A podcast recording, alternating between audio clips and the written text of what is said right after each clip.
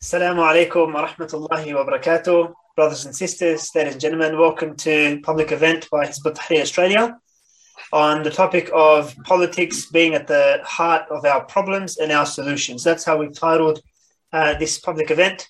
Um, of course, we're holding it in very unusual circumstances um, during COVID lockdown.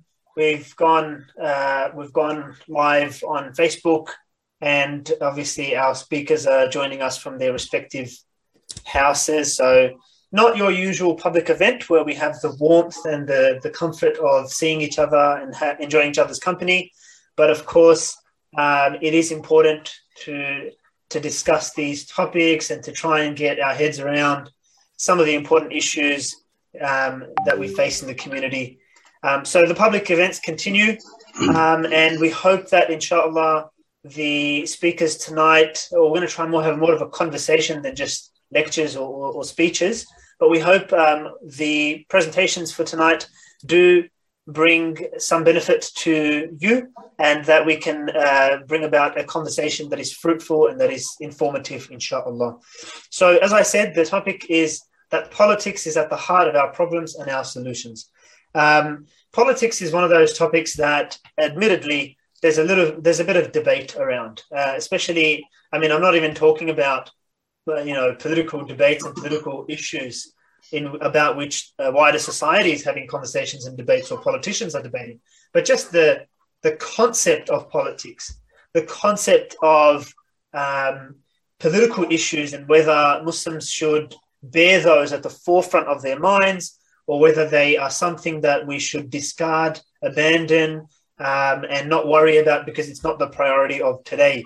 So we really want to get to the heart of that issue by having some, you know, discussion around those core issues of, you know, this idea that politics should not be spoken about or should not be spoken about in the masjid or that it's not, it's got nothing to do with Islam um, versus the other side of the coin, which is that politics is, a, you know, Islam is a deeply political religion Islam is a political way of life, that problems in life are inherently political. The vast majority of problems we face, and if we are to confront them from an Islamic basis, then we of course need to root ourselves in Islamic political activism. So those two sides of the coin, of course, go head go head to head in this discussion, and we hope that our speakers can bring some some shed, shed some light on these issues, inshallah. So we've got with us Harun Harithi. He is uh, our first presenter as I said, it's not it's not really a presentation. We're not going to go for too long. We hope our speaker will limit himself to about 10, 10 to 15 minutes, inshallah.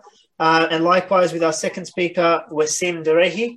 And inshallah, then I'd absolutely love if we can just have a conversation after that because you guys have joined us on Zoom, uh, on Facebook, sorry. And it'd be lovely if we can have a conversation after that to just query some of the points that were discussed and raised uh, in, a, in a more light-hearted fashion, inshallah. So look for, looking forward to that that uh, session at the end. But uh, I'll pass it on to Harun to introduce his uh, first issue and first topic for tonight. بسم الله الرحمن الرحيم الحمد لله رب العالمين والصلاة والسلام على سيدنا محمد وعلى آله وصحبه أجمعين All praise be to Allah subhanahu wa ta'ala and peace and blessings be upon his final Prophet Muhammad sallallahu alayhi wasallam. I'm going to go straight into this, inshallah. Um, brothers and sisters, there are there are people um, that believes that genuinely believe that politics is not part of Islam. Um, they say that any sort of uh, political activism um, or engaging in political activities, um, these activities are alien uh, alien from Islam um, and has nothing to do with uh, you know our religion whatsoever. Um, more so, right?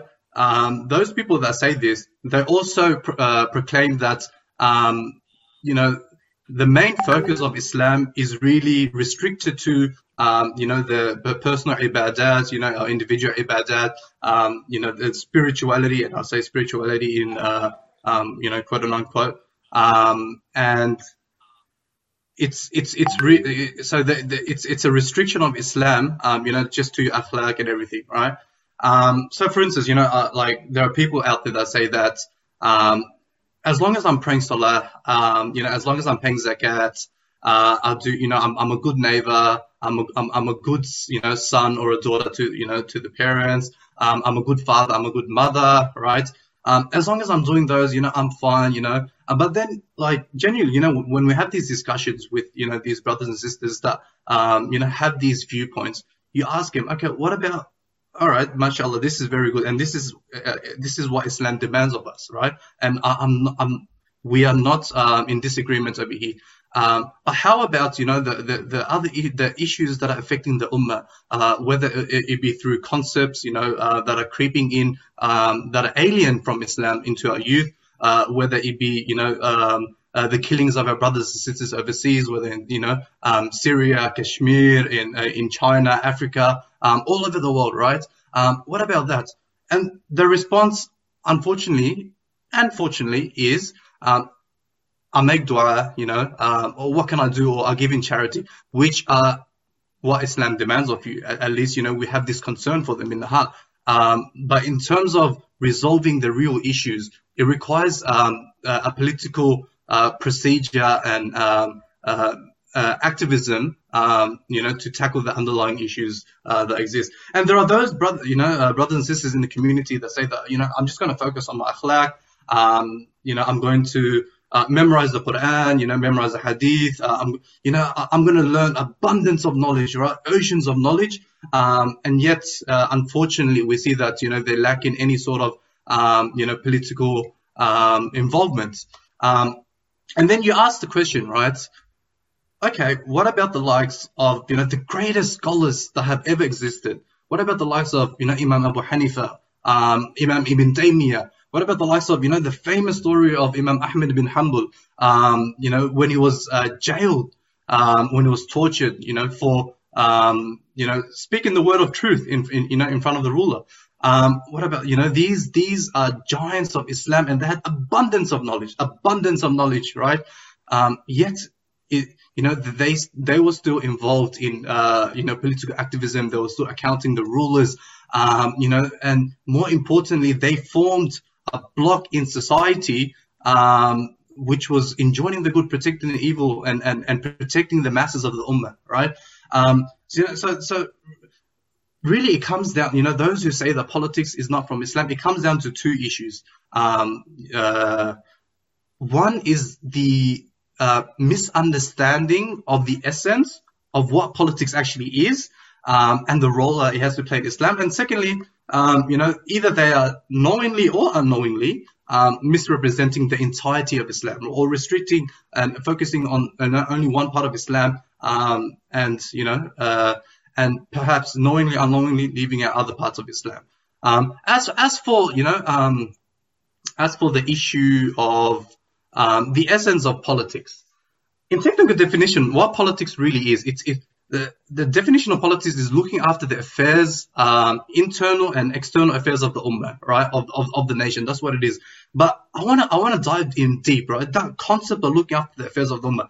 The essence of politics really, really, like in, in, in, in, like, uh, in a really simplified um, definition of what politics is. In reality, politics is any actions or positions or decisions you make or not make um, uh, which are in alignment with the concept that you hold, um, or is in the interest of a person or a group of people that you know um, that you care about. Right? Really, that's what it is. And, You know, in in some sort of way, we are all engaging in politics, whether we know it or we don't know it. Right? Um, the Prophet ﷺ in a famous hadith, he said in Sahih Bukhari, "All of you are shepherds." Um, you know, the leader is a shepherd. Uh, uh, the, the, leader is uh, is the shepherd of the people that he's responsible over. The man is a shepherd over um, you know his household and the family that he's responsible for. Um, the woman is a shepherd over you know her husband's house and his children and his belongings. The the it goes down to even the level of the servant um, who's who, who's who's a shepherd uh, and he's responsible over his master's property. Um, you know so the Prophet said, all of you are shepherd, and every one of us has a responsibility um, uh, you know, uh, uh, and duties that we have to follow, right? And every day in our life, um, we make decisions, we have positions, we, we are doing things um, that are in line with the interest of, you know, the, the people that we are looking after, right? And that's what it is. Like, we are like engaging in the essence of politics in our daily life, right? Obviously, when I say politics, politics really is uh, uh, uh, is on the on, a, on the technical term is really like on a on a station um, sorry uh, nation nation state level. Uh, but the, I'm talking about really the, the the idea and the essence of politics. Um, you know, we're all doing it in our in our, in our daily lives. Um, I want you guys to uh, I want you guys to know that whether we accept it or not, politics has influence. It has an effect on us, right? Every uh, politics has an effect on uh, effect on us, whether we know it or we we don't know, whether we are conscious of it or we're not conscious of it, right? Um, you know, like the decision. Uh, I'm talking about state level politics here, right? The decision to invade a country or to use diplomatic means. This is a political decision. Um, you know, the the decision to assimilate and integrate a society. This is a political decision. This decision to segregate a part of the community um, is a political decision. Um, you know, the decision to promote certain concepts uh, in, uh, you know, in, in our schools, in Islamic schools, whether it's LGBT or nationalism, and so this is a political, um, this, this is a political decision. This is a political activity um, uh, that, that, has been enhanced over here. Uh, the decision, you know, to change in, in a Muslim, the, the, you know, changing the curriculum and the syllabus of the Islamic studies, um, and you know, this this is all a politically motivated, um, you know, uh, activities that's been happening, right? Like, and and we, um, you know, as students of knowledge and uh, you know, learning in these institutions and and and whatnot, we're all influenced by it. You know, uh, we send our sons to, you know, uh, our kids to school. Um, they're they're being influenced by it. You know, we go out. You know, uh, the, the work that we engage in, right? Um, everything is being affected, whether we are conscious or not, by political decision making and political uh, motives, right? Um, uh, and th- that's like it's it, it's part of society. It's part of life. Like everyone um, is engaged in politics, whether we know it or not. Um, and and and now when it comes to um, obviously Islam puts certain parameters um, and uh, and bounds when it comes to how to uh, enact political activities, right? It's not it's not like um, um, it's it's it's not like we don't have any moral compass when it comes to you know uh, how politics is uh, po- politics is conducted, like how um, perhaps the kuffar are doing, right? They can use any sorts of um, shenanigans and tricks whatsoever, you know, to uh, get the political uh, objective and means. Obviously, Islam sets certain boundary, right? So that's one thing that I wanted to point out here, and um, perhaps that's one of the reasons why, um, for a lot of us and our parents and our uncles, um, of the politics that they see maybe in our in our home countries, you know, they get turned off by politics, um, and hence, you know, the, the the the viewpoint that oh, you know, politics is bad, stay away from it, um, and whatsoever. Um, now, when it comes to the role that politics has to play in Islam, the Prophet ﷺ says the knots of Islam will be done one by one, and each time a knot is undone, the next will be grass, right? And the first of them uh, the first of the knots that will be undone will be ruling, and the last of them will be salah. Right? It shows you the, the importance and the role that the polit- uh, the ruling and um, politics play um, uh, in Islam. The Prophet ﷺ also said in another, in another, in another hadith, كانت بنو إسرائيل تسوسهم الأنبياء. Right? The, the word tasusum, uh, it's, it's, it's from the word siyasa, right? Um, the Prophet ﷺ said the people of Israel used to uh, to be ruled and guided by uh, prophets, right? Whenever a prophet died, another prophet came to look after the affairs of, um, you know, Bani Israel in this case, right? Um, and the Prophet ﷺ says, goes on to say, there will be no prophets after me, but there will be khulafa who will increase in numbers. And the companion, uh, companions, anhu asked, um, Ya Rasulullah, what do you order us to do? Uh, the Prophet ﷺ said, obey the one who, um, you know, who uh, will be given bay'ah um, and allegiance to, right? Um, and fulfill the rights of the, the Khalif and uh, uh, and for Allah subhanahu wa ta'ala uh, will ask about you know the uh, duties that the, the, the Khulafa has conducted, right? Um, but it shows you, right, that the, the, um, every nation um, had a leader um, uh, the prophets, uh, the, the, prophets that were looking after the affairs of the people, the interests of the people, right? Um, that's what it is. That's what politics is. Um, and uh, let's look at the, let's look at the the examples of the seerah of the Prophet sallallahu alaihi wasallam. Um, and then I'll close with this, inshallah, on, uh, on my segment. Um, you know, we always know the Prophet sallallahu alaihi wasallam standing long, you know, long nights in winter, you know, um, standing up for salah. We know the Prophet ﷺ for fasting the hot days of summer. We know the Prophet ﷺ uh, for his kindness and compassion. We know the Prophet ﷺ uh, for three months, um, for consecutive three months, uh, so, so three months in, in a row, he, he did not have um, uh, he did not have meat, right? So we, we know the Prophet ﷺ for his uh, you know uh, for his zuhud, for his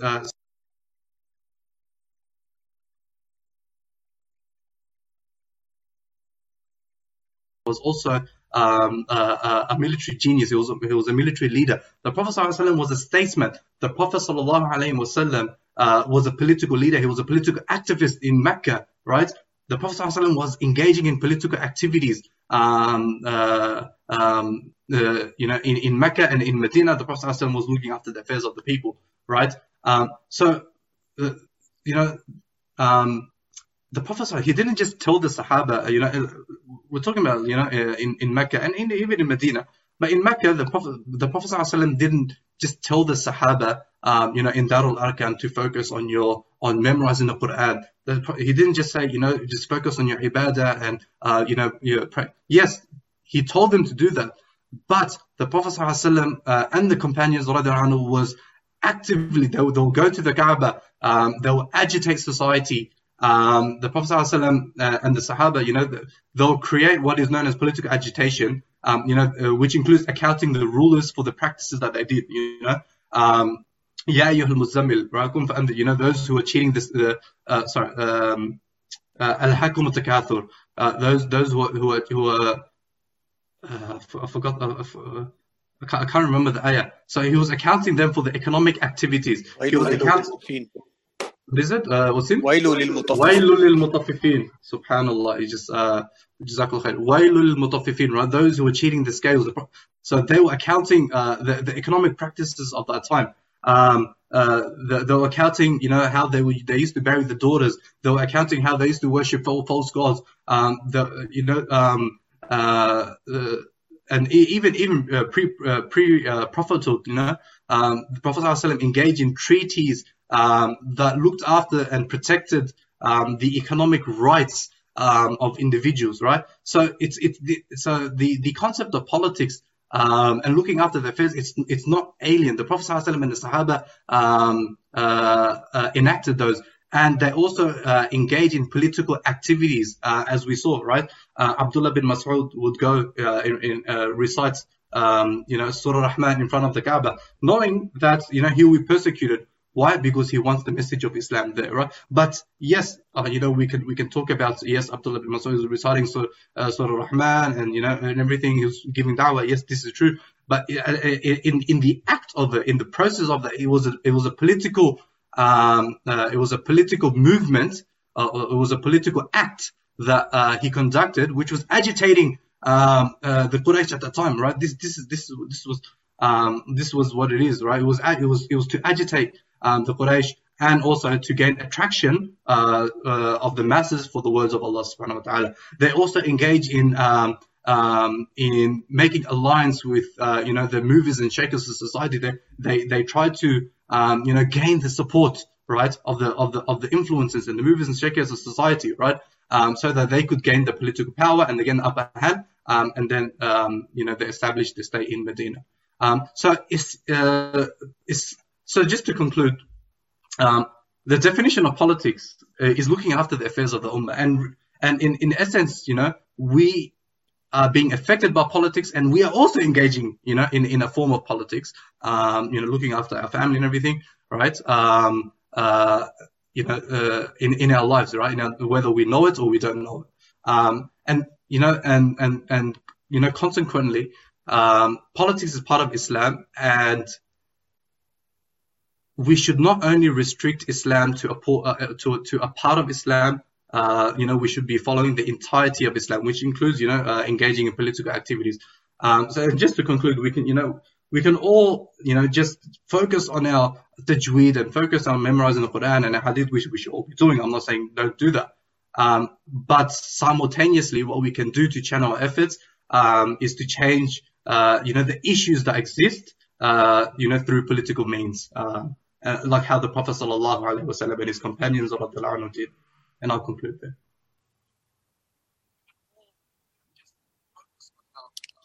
Sufyan, you'll need to unmute yourself.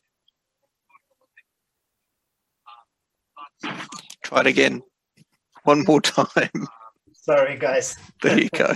I've actually had um, a previous Zoom call in which um, I forgot to unmute myself for a good 10 minutes. And when I finally saw the chat box on Zoom, the comment said, uh, no, let, some, some, some people had responded saying, please unmute yourself. And others said, no, let him be. It's like a good silent, silent movie. so I should have learned from my lesson from there. Um, Jazakallah khair. I was just saying, Harun, thank you for that um, discussion. Uh, we've kept it intentionally brief, ladies and gentlemen, because uh, we really want to keep the gist of it for the discussion at the end But still, some really nice, instructive points about, you know, this. I think the ayah when you were talking uh, came to mind where Allah subhanahu wa ta'ala says, بعد أعوذ بالله من الشيطان الرجيم أفتؤمنون ببعض الكتاب وتكفرون ببعض Do you believe in a part of the book meaning the Quran, Islam, and do you not believe, do you reject another part? Uh, so it's a really nice reminder from that point of view that Islam, that politi- politics is an inherent part of Islam. Um, and the scholars and the, the Prophet uh, reinforce that point in their own ways. Uh, we'll move on to our second pres- uh, short presentation, inshallah, by Wasim, um, who is looking more at root cause analysis. So if you look at um, if you look at the, the problems that exist today, in a practical way. Like if you just take a cursory glance at the world around you, like literally locally, globally, wherever you look, obviously the world is beset with a variety of problems.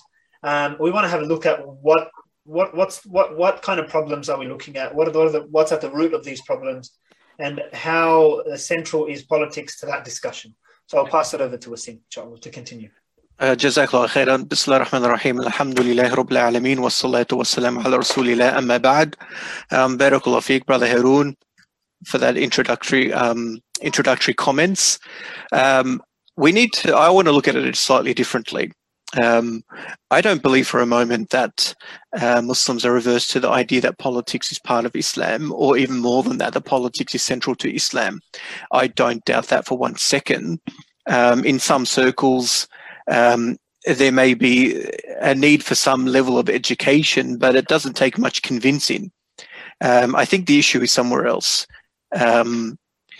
Because we've been so distant from politics and so distant from defining and and and determining our own political affairs um, since our experiences with colonialism that have lasted for more than a century or two, um, we've become so distant from this idea that we can't envisage ourselves being um, other people who determine their own affairs, who direct their own affairs. Um, and because we, we're so out of practice, it's very difficult to, for us to envisage, envisage ourselves in that way, let alone uh, to actually bring it about. Uh, so for me, this is really where the issue lies. Um, our lack of experience in politics our detachment from politics, us convincing ourselves or us being convinced that politics is not part of Islam, or at the very least is the work of a minority, and that minority happens to be secular uh, and nationalistic and and uh, carries everything that is antithetical to Islam, and that again has been our experience for so long that we can't imagine politics in any other way. Even when we revisit the seerah of the Prophet wasallam, we either dismiss those political aspects of his life, sallam, or we seek to interpret them on the basis of a of a false politics, uh, the type of politics with which we are familiar, secular and nationalistic. That's why we come across slogans amongst uh, pockets of Muslims where nationalism is, is part of Islam or secularism is inherent to the deen. Uh, the Prophet ﷺ, uh, was the first uh, the first Democrat, etc., etc. And we hear these expressions, and what's it tell? What's what that it's what that is telling us is that Muslims who do want to involve themselves in politics by necessity have difficulty in envisaging a form of politics uh, that is uniquely Islamic. um, and uncorrupted by the socialization that happens around us. Now, from that, uh, essentially, the issue for us is simply that in order to fulfill the objectives of politics, in order to emulate the example of the Prophet we need one of two things. And, then, and, and this is what is demonstrated through the hijrah of the Prophet ﷺ. For, for 13 years, the Prophet ﷺ and the companions were enacting a dawah in Mecca. They were calling people to Islam. They were winning adherents. They were agitating the leaders of Quraysh. They were turning the people against the leaders of Quraysh and against what uh, polytheism at that time represented. You could argue at that point that the Prophet was very successful in his da'wah, and by that account, you you could not disagree with that. Then why the necessity of hijrah? Why will the Prophet insist upon the hijrah? And why would Allah subhanahu wa ta'ala uh, pave the way for the Prophet to perform the hijrah? And the difference is simply that the Prophet in Mecca uh, was uh, was the Prophet, a Muslim who carried the deen but didn't have the power in order to enact the deen.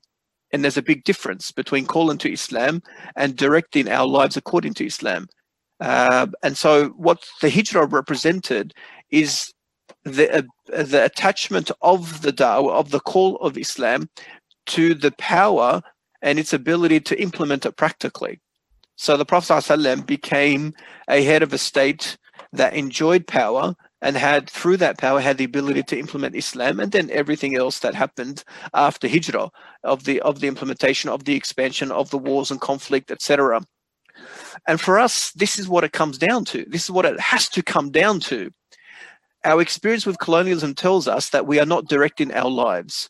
We are not organizing ourselves in a way that's pleasing to Allah subhanahu wa ta'ala. It's directed at the hands of kuffar, historically Britain more in more modern settings, America, and then from time to time France, Russia, um, in some parts China, etc.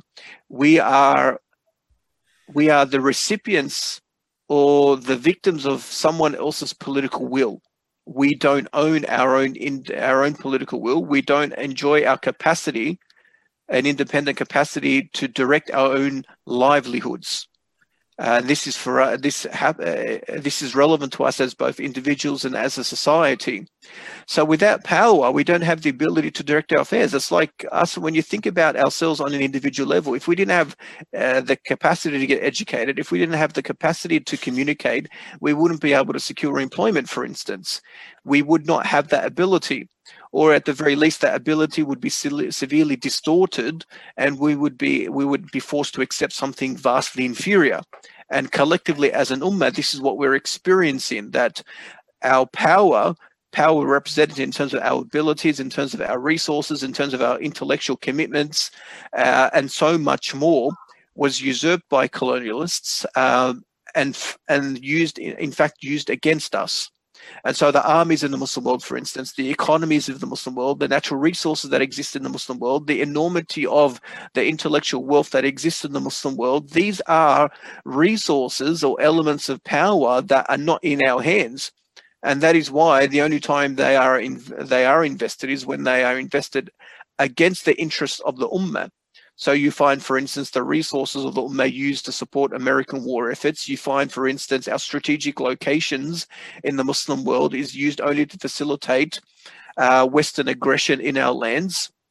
The natural resources that we enjoy, again, are exported uh, very cheaply to Western markets uh, for them to add significant value, and we are de- we are denied of that opportunity. And there are so many countless other examples you could exemplify here, you can demonstrate here. But what we need to realize is that we've been stripped of our ability to direct our own affairs.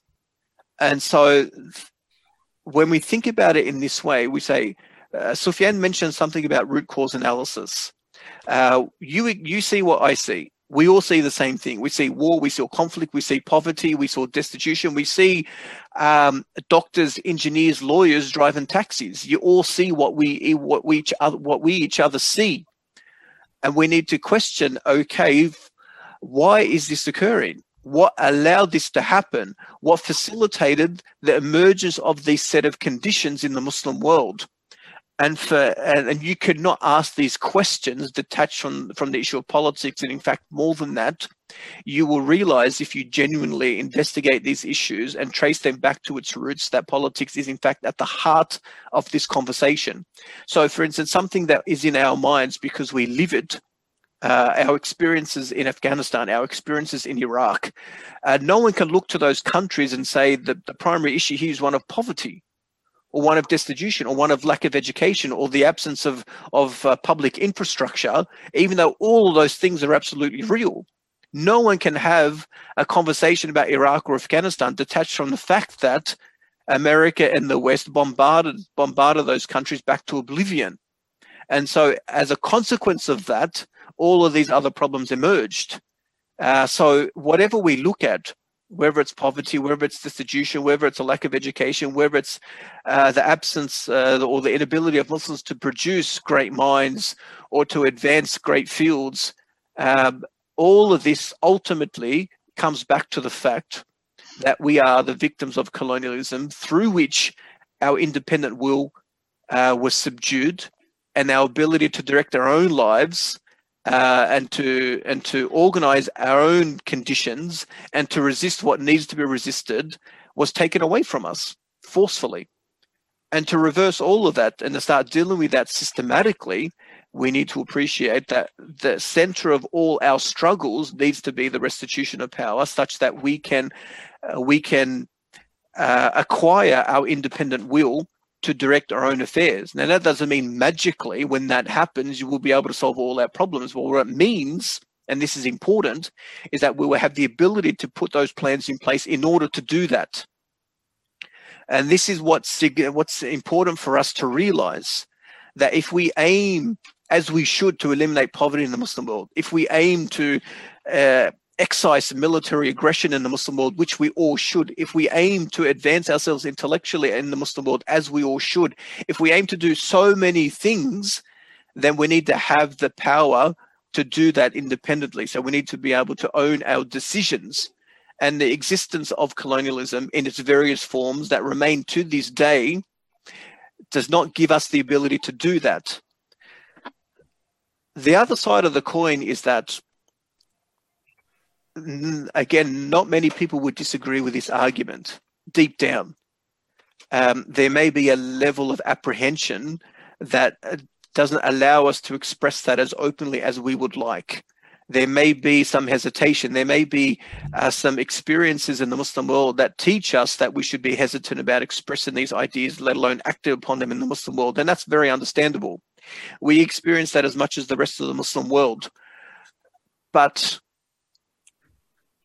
what we do need to accept is that the responsibility to establish these set of conditions that put the ummah on the right path to capture our independent will to regain the power that we lost is not the responsibility of just a minority in the ummah I've heard brothers and sisters come and say to us all the time that, mashallah, the, the work that you do in Hizb tahrir is a noble work, is, a, is the work of giants, and, and they make dua for us, and they say, may Allah reward you, and may Allah allow you success in your efforts, and may Allah grant you the victory. And I'm like, no, no, no, no, no, hold on a minute.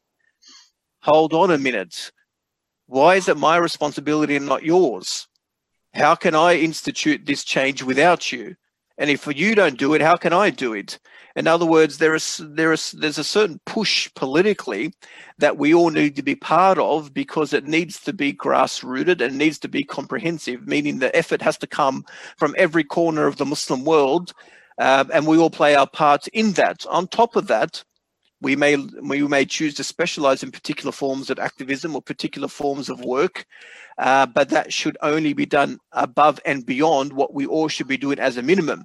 So to put it in in very basic, simple language, that to to reject what's in front of us of colonial structures of the modern nation state of the ideologies of capitalism of nationalism of liberalism of all those things that poison the muslim world. This is the responsibility of all of us. And it's not just to hate it in your heart. This is to to uh, to organize ourselves in opposition to. Um, the responsibility to not affirm the legitimacy of the rulers in the Muslim world who were forced over us through our experience with colonialism is our collective responsibility.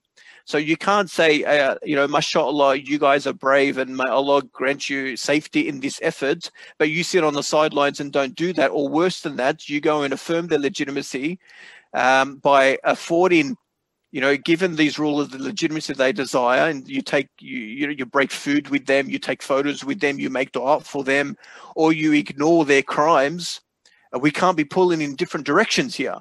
There's a certain level of responsibility for the ummah that we all need to be pulling in the one direction, and that's in opposition to what we call our modern day Quraysh. And so you would never have found at the time of the Prophet ﷺ that some of the Muslims were opposing the Quraysh and others were remaining silent or worse, were uh, were justifying their existence and their crimes.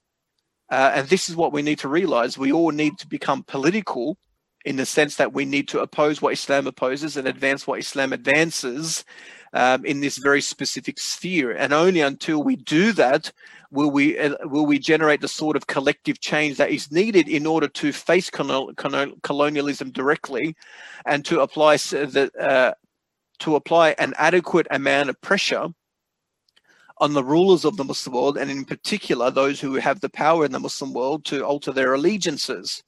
And this needs to be a widespread call. and needs to be a mainstream call, and it's a responsibility of all of us. Otherwise, we're just going to be tinkering with the edges, focusing on the periphery, um, and effectively just dealing with the symptoms of our problem rather than its root causes. And that's what we need to appreciate as Muslims that this conversation around politics and its centrality in Islam is not just an abstract conversation. It's one that either we are shaped by someone's politics or we accept to be shaped by our politics and demand that our lives be shaped by our politics, Islamically speaking.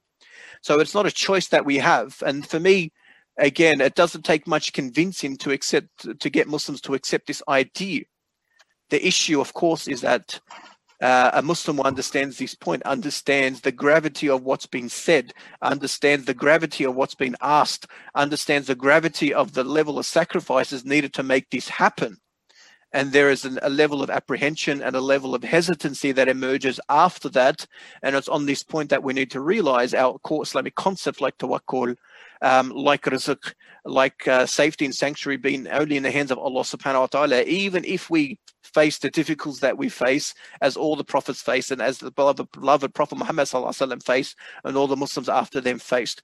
I don't want to say much more than that. I'd rather have this as a conversation, uh, but I wanted to offer those introductory remarks, and inshallah, and hopefully uh, generate some some productive conversation after that. unmute myself this time. Uh, Jazakallah khair, Wasim. Um, some good thoughts crescendoing in the end there into some very deeply, um, I think, climactic discussion in the sense that, you know, some of that language I do want to talk about. I, sure, I want to um, tease out some of these issues to try and better understand them, inshallah. So I've just taken some notes and we can hopefully maybe have a chat around these points. Um, it's an, it, like I said, I think it's a it's a discussion that um, in the Muslim community, in our workplaces with Muslims, or just in the community, in the masajid in general, um, it's one um, echoing your thoughts, Wasim, that um, it's either one that people already accept in terms of politics and Islam being, you know, like connected, and if they won't accept it, uh, if they haven't already accepted it, it won't take long to convince them because of that wealth of history and evidence from the Quran and Sunnah.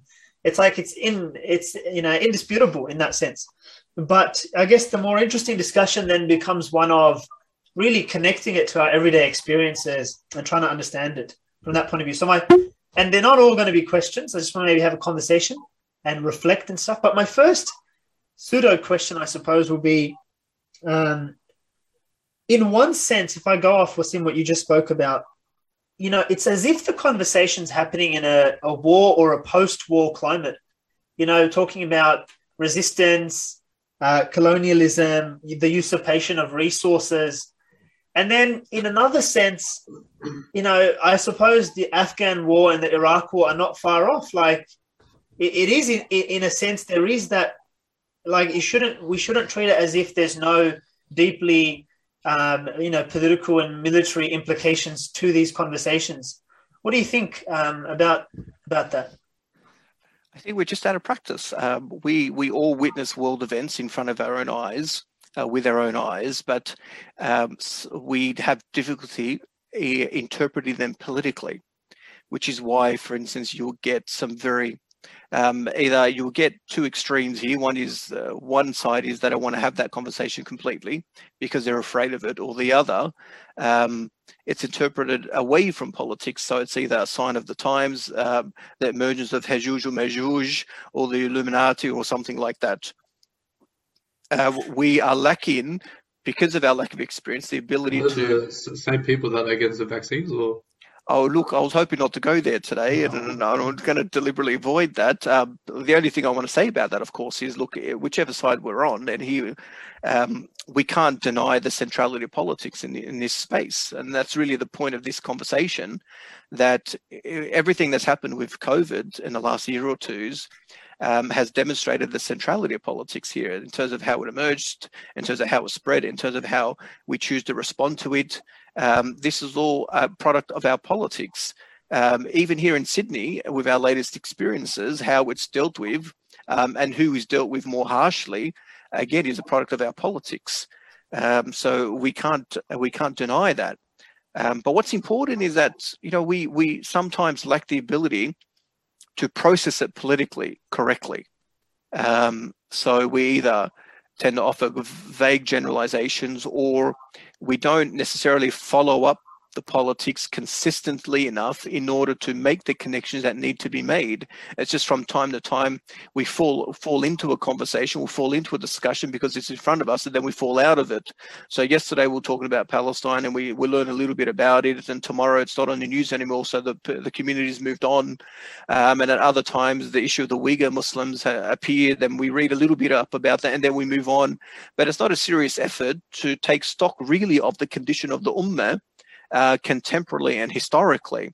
So in this sense, Sufyan, it's it's our inability to read things politically and to interpret them politically that in effect um, disables us politically. So even if we all witness the events as we all do, um, we we come to vastly different conclusions. One will say very casually, look, this is a punishment from Allah subhanahu wa ta'ala, or this is the qadr of Allah subhanahu wa ta'ala, as if there are no political actors that are making this happen, um, and there are no political actors to resist to stop this from happening, as if it's a fait accompli that we just throw our hands in the air and and, and the rest is with Allah Subhanahu wa Taala.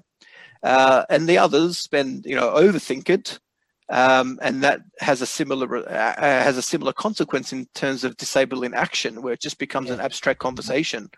So in that yeah, so in that sense, it's just our look. We see it, but we don't have the ability to process it because we've, yep. we've we're lacking in experience to do that. Yeah, and uh, and in the absence of that experience, I suppose you could still wear particular lenses to at least interpret them correctly. So I suppose what's your that's what that's what your point is about. I suppose it's about the lens and how you interpret. Hundred percent, and that, that's what that's what Harun was saying. Um, yeah. That's what Harun is alluding to. The example of the Prophet ﷺ is just that. And if we connected ourselves with our Islamic tradition, we would realize that core concepts that we all know, we're all taught uh, from, from childhood, like Amr al Ma'ruf, Nahi al Munkar, the idea of the Hijrah and what it represented, um, the idea of the Prophet ﷺ in power, the idea of uh, the Prophet ﷺ forming treaties, etc., etc. Um, these are things which we all accept and have no equivocation over. It's just connecting that to our world and again because we, we've been so out of the space for so long we don't we can't envisage ourselves in the position where we're actually making those decisions. We always accept for others to make that decision for us and wherever we're forever having a conversation about how to deal with the decisions others are making for us. Thank you um, uh, harun i want to bring you in at this point and just um, not necessarily directed specifically at you, but I just want to hear from your from you as well. I have a friend of mine, he's a brother I hold in very high regard. He used the analogy. It's not a very deeply sophisticated analogy, but I'm going to bring it onto live on this live platform anyway. Um, he said that politics is like Vegemite. he said politics is like Vegemite. I'm not sure how to, I'm not sure how to interpret. Yeah, I'm not sure how to interpret explain. that. An I'm acquired taste. the- I'm it's kind of like that. I'm gonna explain the analogy, but what he's trying to say is that those who see its value can't understand those on the other side who can't see its value. Uh, It's honestly like he was like those who love it can't understand why you wouldn't love it and why you wouldn't take part in it, why you wouldn't. And the opposite is true, you know. Um, that those who dislike it, those who can't stand its taste, just can't for the life of themselves like see why you're still banging on about it 20 years on. You're still putting the same, you know. Yeah, it's either, look, it's either they haven't digested the Vegemite properly, um, and or they haven't tasted the Vegemite, right? So, like, if you, if you want to if you want to go off your example, right? So it's it's Yeah. it's it's it's the it's the grasping of um, the um, what do you call it? The the the impact that this Vegemite um, has, you know, whatever if, if it's to your health I or was, I was really hoping to no, no, it, it, was- it was a beautiful analogy. Your friend made a beautiful I'm analogy. curious to see how far we can take this analogy. I, want to use this. I, I want to go. Um, uh, I'm so sorry in advance to our But- but viewers. what I'm saying, what I'm saying is like, you know, so the, I'm, I'm very sure. Um, so let's say the person that who appreciates the Vegemite um, knows its benefits and knows very well the the the effect that it has, whether on your health or whatever reason, right? The, the, he knows he knows Yeah. um, the the the benefit and the importance uh, effect that it has uh, on you, and that's why he wants to convey it, right? So Yeah. the other person um, who does not appreciate it, perhaps you know the the after digesting it hasn't um, you know that effect didn't come into place yet, or um, the person didn't eat the, the eat the Vegemite. In other words, what I'm saying is that um, those who have perhaps had bad experience with politics, right? And I know like a lot of my um, family members, um, including uncles, um, you know, um, and other family members, Yep. they always tell me not to um like Harun, why are you engaging in politics? You know, why are you going into this protest? What like what what are you achieving out of it? You know, you're putting more harm um than good. Um you know, but it's it's because again it comes down to what Wasim says about lens, right? It's it's about um, the the way they view politics and the experience they've grown up, especially in the Muslim world, of how polit- politics is enacted. Uh, they haven't seen the the correct way um, of how politics should be por- portrayed, right? Um, or they haven't seen, you know, uh, um, uh, uh, an ethical, um, you know, marketing of the Vegemite product. Um, Yeah. And because of the unethical marketing of the product, um, you know, they they come, you know, um, they have a certain view of the um, of what politics How, is. how, how do you think that idea comes about in the first place? Um, you know, I've, I've heard this example uh, given in a talk before that I really appreciated. Um, and then I've subsequently used that in a few examples myself as well. Um, that there's this, um, there was a whole campaign held around this. So I thought it was very powerful that there's two ahadith of the Prophet. ﷺ. One of it is to do with a very personal, individualistic, spiritual aspect, um, and the other is a deeply political one. But the two ahadith sound identical if it's not for just that one word to replace it, right? So the Prophet, ﷺ, I'll tell you the ahadith, or parts of them anyway. The Prophet ﷺ says um, on, in two ahadith that uh, إِنَّمَا الصَّوْمُ جُنَّةٌ that uh, certainly, verily, fasting is a shield. And then the other hadith, and the point here is that one of them you've heard it thousands of times. Like I am a 31 year old, you know, Sydney born Muslim who have attended school in Australia. I've gone to all the masajid and the, the khutbahs, and like any other right member of this community, I've heard this hadith every Ramadan and outside of Ramadan as well. The other one sounds identical to one I've never heard it, which is innama so, uh, not innama somu junnah, but innama imamu junnah. That the Khalifa, the ruler of the entire Muslims in a in you know in an Islamic state, is a shield for the Muslims as well, just as fasting is a shield for an individual. Um, and, and so the question I just want to explore a little bit is how do you like wholesale have that conversation where you know Muslims, even if they acknowledge after a conversation and then forget it quickly, how does that situation even come about where we've just lost a volume of, of Islam and it's just sort of dissipated, uh, gathering dust on the bookshelves. What's in? Because our experience with colonialism has told us that uh, we are taught a particular version of Islam. Um, colonialists are not going to come to our land, put all that effort, sacrifice whatever, everything they sacrificed, commit the crimes that they did, and just walk away as if nothing happened. Let's just let let let let's just allow the Muslims to return to their deen, uh, naturally uh, refer back to the Quran and let them build themselves again on that basis uh, in order for one day for them to grow up and to resist us and the Buddhists out of their countries, uh, out of their lands. They're not going to do that. And so um, the two things happened there was a reframing of Islam to convince us that politics is not part of it, or at the very least is only on the periphery and very limited in scope. And secondly, if we were, for those who were still politically inclined, the only avenues allowed for us to express ourselves politically were through the systems that they provided, that they, they brought with them. Um, through the lens of nationalism, through the lens of secularism, etc. Um, and they're not particularly um, concerned about which way you go. So there are tyrannies in the Muslim world, there are monarchies in the Muslim world, there are parliaments in the Muslim world, uh, but they are all variations of what the kuffar brought, which ultimately keep the Muslims distracted from uh, recapturing the purity of what is Islamic politics. So in that sense, it's not surprising. So even graduates of Islamic universities that again are a product of colonialism, um, they are not going to teach you how to revolt against against tyrants um, you know, against against munkar.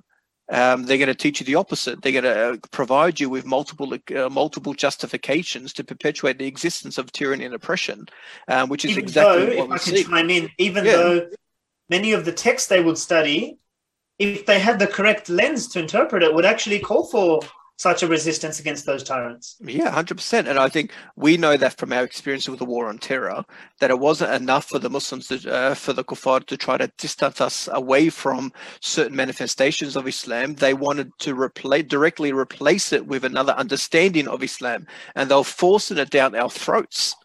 Um, and so we have, for instance, you know, the the notion of madkhalism today, which is um, like an insult that you throw around. Um, but there are so many variations of that. So it doesn't matter what background you come from. You can have a Salafi background or a Sufi background or a Khwani background or or a non-background or whatever. But they all uh, provide for you various justifications to to to validate what's in front of us, which is clearly so wrong Islamically. Um, and it's difficult to um, it's difficult to rise above that if your appreciation of Islam or if your framing of Islam has been so polluted that you can't see it otherwise. Yeah. Like, Funny enough, that hadith that you mentioned, I remember giving a, a pre-khutbah talk at one masjid here in Sydney um, a few years back, and the tradition of that sheikh at the time is he always liked to adopt the pre-khutbah talk into his own khutbah. Uh, so he would like advance notice as to what you're talking about. And I remember using that exact hadith about Innamal Imam Junnah.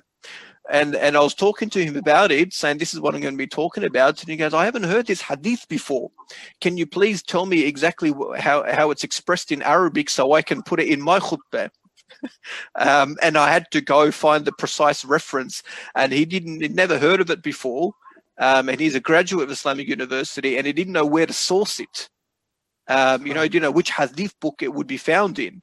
Um, and you had, and that's not an accident. Right? That doesn't take away anything from that particular um, scholar, but it's not an accident that this is the case that we are taught a particular version of Islam. And I think our experience with the war on terror tells us that it's not, it's not a difficult argument to to accept. Yeah. No, I think I think most um, level-headed Muslims, if we, uh, myself included, like if I was to learn that there is a portion of Islam, the way the Prophet ﷺ brought it, that's just not there today, I would feel like I need to go, I need to get a hold of that, and maybe just shut shut everything off and just read it for starters. You know, just get my head across that, and then figure out, well, what am I supposed to do with this? Um, Subhanallah.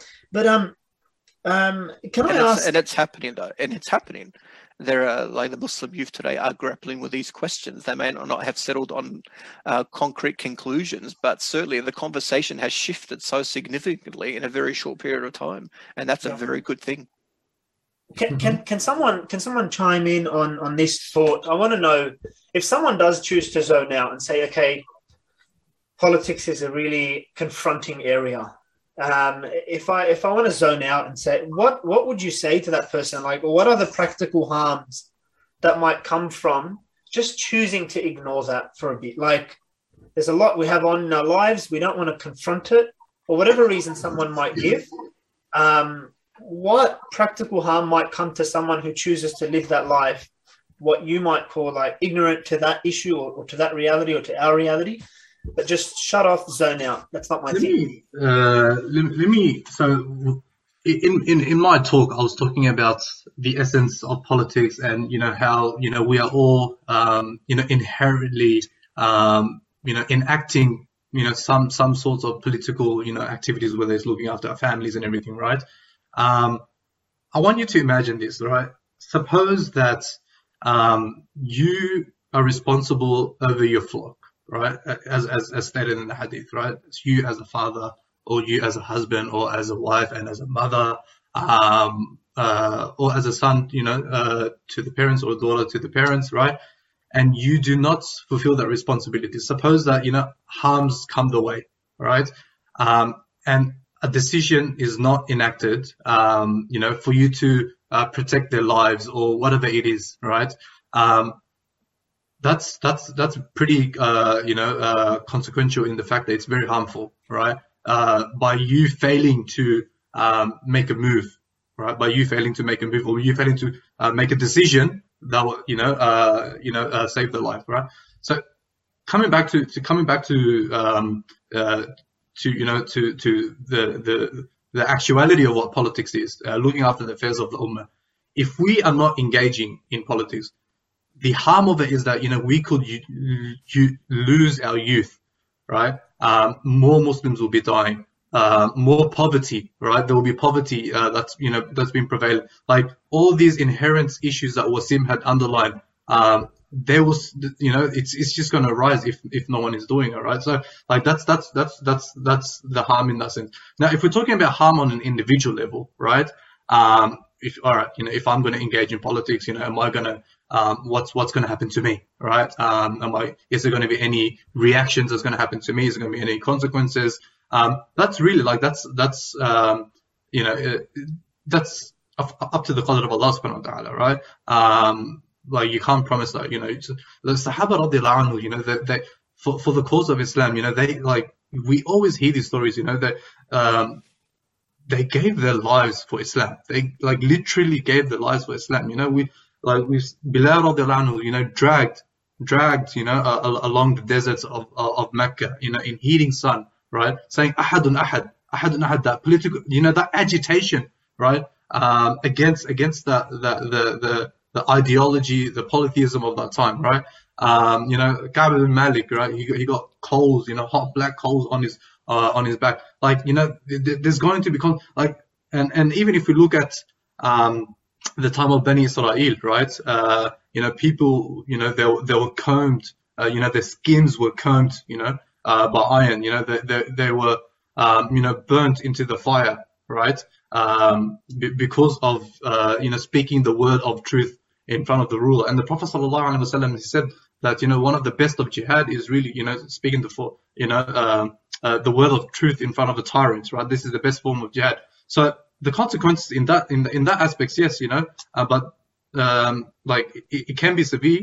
But you know, that's again, that's you know, we we have to work and we are doing this again because we said that politics is part of ibadah. The same way that you know you praying salah and you fasting is a sort of ibadah, and, and this is spirituality. And and I do feel that some people they they misrepresent or misunderstand the essence of spirituality over here, right? Spirituality, in essence, it means that you know we are doing what Allah Subhanahu wa Taala has asked for us, and if Allah Subhanahu wa Taala has asked us to enjoy the good, you know, forbid the evil, and engage in political activities, um, this is in in in in in a sense, you know, it's uh, it's a form of ibadah, um, and you know, leave the rewards to Allah Subhanahu wa Taala. Appreciate it. Look, Wasim, just, any thoughts on that? Yeah, look, just on that point, um, I remember having the conversation um, with a brother who'd come from overseas as an international student from a, a particularly poverty-stricken country.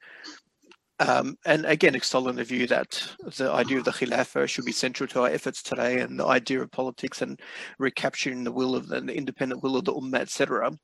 Um, and he comes back after a long discussion and says, "Look, at the end of the day, this is easy for you to say, right? It's easy for you to talk about.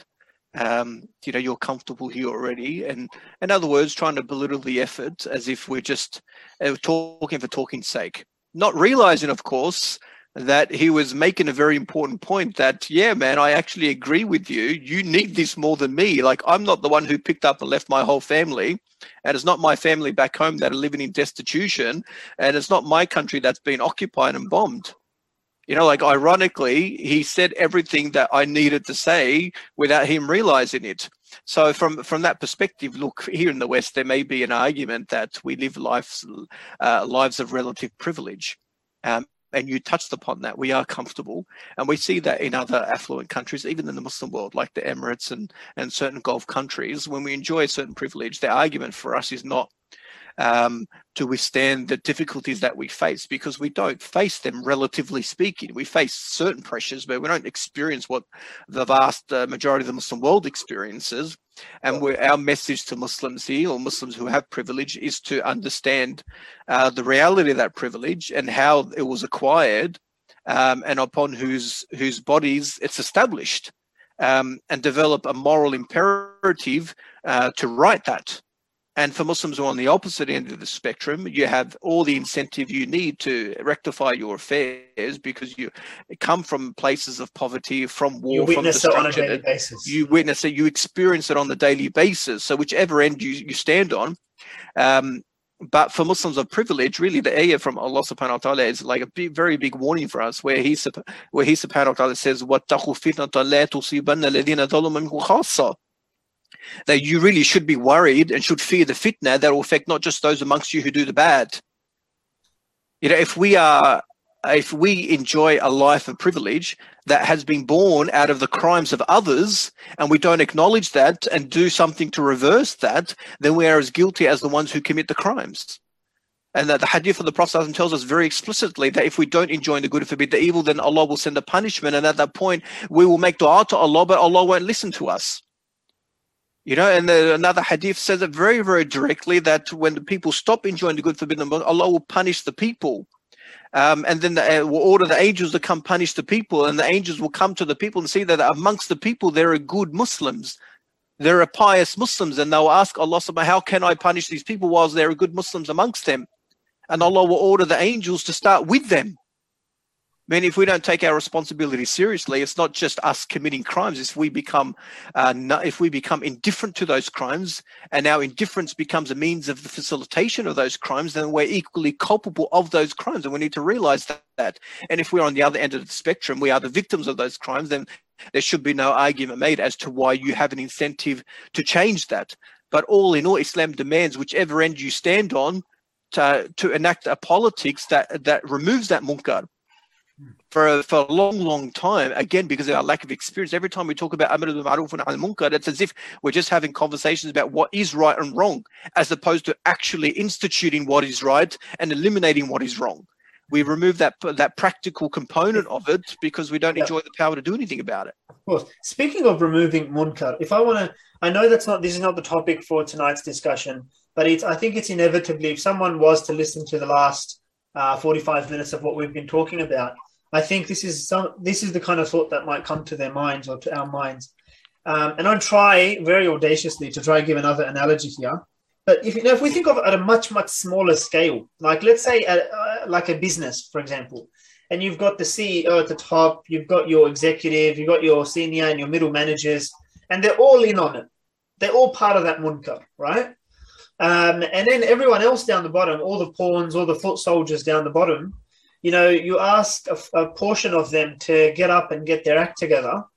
It's like, what am I? I'm just one employee in this huge conglomerate, or I'm just one person, or I'm just a group of people. Even if I convince, like, do you see what I'm getting at? Like, okay, if I said Wasim, Harun, honestly, fantastic points. Like, you've you've convinced me. I, I kind of knew it all along, but you know, the, you've you've given me something to go off. You know, but what the hell? Like, where am I supposed to start with this? Um, can can you guys share some thoughts on that? Like trying to conquer it given the magnanimity of all of it? Yeah, I th- I think just on on just on that. Oh, sorry, Wasim. Go. No, no, no, go for it, go for it. Now, I was going to ask. Um, so again, thanks for bringing the analogy. So going off the analogy, I would ask the person, right? You're in you're in the work, and at what point um, is it enough for you that you will stand up to your manager or your boss? Like, what is it, right? What is it that is going to, um, you know, move you, right? So, like, so that's that's what that's like again, it, coming back to the original original discussion about um, you know grasping the, the importance you know of of uh, uh, engaging in political activism, right? So it's it's it's like it's like so- and, and and on top of that, everything about what Wasim said and you know what's been done you know in the Muslim lands and you know um, and all the issues that we have and everything, right? So you as an employee, right? When are you going to um, you know you know really When do you say enough is enough, and where do you draw the line? Exactly. That, when are you going to do that, right? Um, when are you going to do that? And then now, in the process of doing that, right, you as an individual cannot change the entire culture and the system of any organization, right? That's why you know in every workplace there's always um, you know there's always people that are that are called change agents, right? Um, they are the influentials, you know, they uh, whatever they say, you know, they've got all other employees, you know, that, that also um, you know uh, um, you know follow whatever they say and everything. So when when you create a block, it's much more successful. Um, you know, in in in having that uh, political again political dialogue and debate. Um, you know, over certain issues that affects the workplace. Yeah, look, to be fair, the problem is, Sufyan, like you, you, you mentioned, this is not a small conversation. And the problem is, it's not a conversation that's been had nearly as officially as it should be had. When was the last time you attended a khutbah um, and these conversations were had? The idea of change, the idea of politics, the idea of our experience with colonialism, how to resist that, the idea of the khilafah the centrality in Islam, the idea of how we're going to, what steps need to be made in order to establish the khilafah today, etc., etc. Uh, these conversations are just not had. And look, I want to stress the point that it's not an accident that these conversations are only being had outside those spaces we often regard as traditional Islamic spaces. And that's not an accident. The have put so much effort to dilute how uh, to dilute our Islam and, and to deform how Islam is taught to those who are going to teach us our Islam. Uh, and for them, this is life and death. Really, for the Kuffar, this is life and death. If the the scholars were able to escape the the, the stranglehold of of colonialism, um, then change will happen tomorrow. Um, because we still re- we still revere and respect our scholars and our concept of scholarship in Islam, and it's so central to Islamic life, because they are not at the forefront to the extent that they should, uh, then we won't. And we are all having this conversation. If you think about it, we're only having this conversation only because others who should be having this conversation, who are, should be leading this conversation, aren't. Um, you know, and this is not a small point, but in the end, Allah gives people the opportunity to to acquire whatever good deeds are available. If they don't want it, we'll take it. So may Allah protect us in this endeavor. But the problem is the conversation is not being had. It's a difficult conversation. Um, ironically, it's simultaneously simple and profound. Right, the idea of us not having our independent will is not difficult to accept. The fact that this has been snatched for our experience with colonialism is not difficult to accept. What needs to be done precisely in order to recapture that is not easy uh, to determine. And so, you know, the idea of the Hizb ut-Tahrir, for instance, we went back and wrote a book about the Sirah of the Prophet, but explicitly to detail those components or those aspects of the Sirah um, that elucidate to us how the Prophet captured power. And we want to take that as a means to as a means of emulation today. We've all read the Sirah, we've all been informed of the Sirah, but we've only looked at those aspects that historically um, were those components not necessarily grounded in politics, so they had a very secular lens to the Sirah. And the Ummah was was uh, suffered from this condition so severely that we had to go back and write a book about the Sirah explicitly on the subject of how to establish statehood and how to establish Muslims in power, etc., etc. So, from one angle, it's understandable, but at the same time, look, we're at a certain point in Islamic life as an ummah where we can't pretend not to know anymore, where we can just close our eyes. And that's why I, I honestly believe the issue is not necessarily one of ignorance, even if we're not clear about the details. The issue is one of, of courage and conviction. Uh, we are very comfortable in this country. We're very comfortable living lives of privilege. And deep down, for a lot of us, we just don't want to disturb that. Um, and we do feel guilty about that, and that's why that's what often explains um, uh, many Muslims throwing themselves in what we would regard as symptomatic responses. So they'll devote themselves to a life of charity or a life of education or a life of Quran teaching, um, and ignore the elephant in the room. Um, and look, from one angle, that's not bad. They feel guilty. They still want to do something Islamically. They still want to better the condition of the ummah, but they just don't want to take that aspect that has the inherent cost or the inherent risk that is necessarily a function of politics. Hmm. Hmm. Um, is there any is there anything else that uh, you guys would like to add? We might wrap it up there. I'm just are you online? Are there any questions online for the record? I had a look. There's a couple of checked. questions, but we've um, we've uh, answered them. We've answered them by answering other questions. So there was a question from Elise Ulfiani about uh, Islam and politics and the connection between the two. Um, I think there's a question here from Abdul Rab. I might, I might read this out, and if anyone's interested, um, if anyone wants to take the question, you can nominate yourselves. When we look at Muslim problems, uh, the responses are categorized as number one, who did it? Number two, why did it happen? Which of the two would actually solve the problem? Or should we find the answers in both? So, in terms of studying our history, which of the two questions of who is behind it um, and why is this the you know situation we find ourselves in which one of those two do you think is the more important consideration? Um, I think it's more than just those two. Look, those are two questions we didn't ask, but there are multiple questions that go along with that as well. What enabled it to happen? What facilitated that to happen? Why was our response lacking in to, to be? You know, what is needed in order to construct a productive response? There are so many questions that need to be asked, and uh, they are all not just valid but necessary and we need to take this conversation seriously. Look, at the end of the day, I don't care what terminology you use, right? We titled this conversation politics. We use the word politics a lot. Uh, the Hadith of the Prophet states it. Uh, the Quran refers to something other than the word politics, even though it may mention the root word siyasa, etc. This is not the language. This is not the word. I don't care what you call it in the end, Allah subhanahu wa ta'ala asked specific things for us, uh, of us as Muslims, and we are obligated to respond accordingly and yeah. we are obligated to rule by what Allah has revealed. We are obligated to provide safety and sanctuary to the Muslims, to our lands. We are obligated to prevent uh, the existence of or the ability of the kuffar to have the upper hand over us. Uh, we are obligated to so many things. Then the question for us is, are those obligations being fulfilled or not? And if they're not, then what are we going to do about it? This is what the conversation comes down to. So there are many questions that need to be asked, and they all need to be asked. There are many angles to this conversation, and we need to treat it as seriously as it's deserving, such that we actually come to the correct conclusion. We don't want to just be reactionary. We don't want to just offer lip service. We don't want to engage in conversations around abstraction.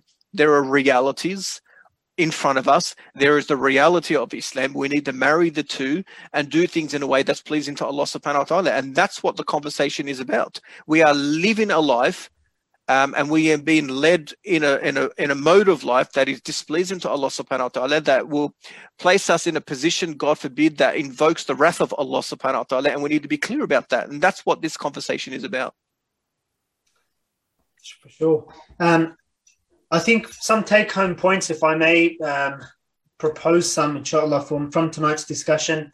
I think we said if we look at both of our discussions, number one, we can revisit the seerah of the Prophet ﷺ and just have a just have a think, just contemplate how much of it was deeply political in what he did, how much of it was was deeply um, at the heart of the problems of that society in trying to tackle those problems, not just the spiritual, not just the prayer, not just the connection with Allah, but of course, to have that connection with Allah, how much of it actually looked at the wider problems of society.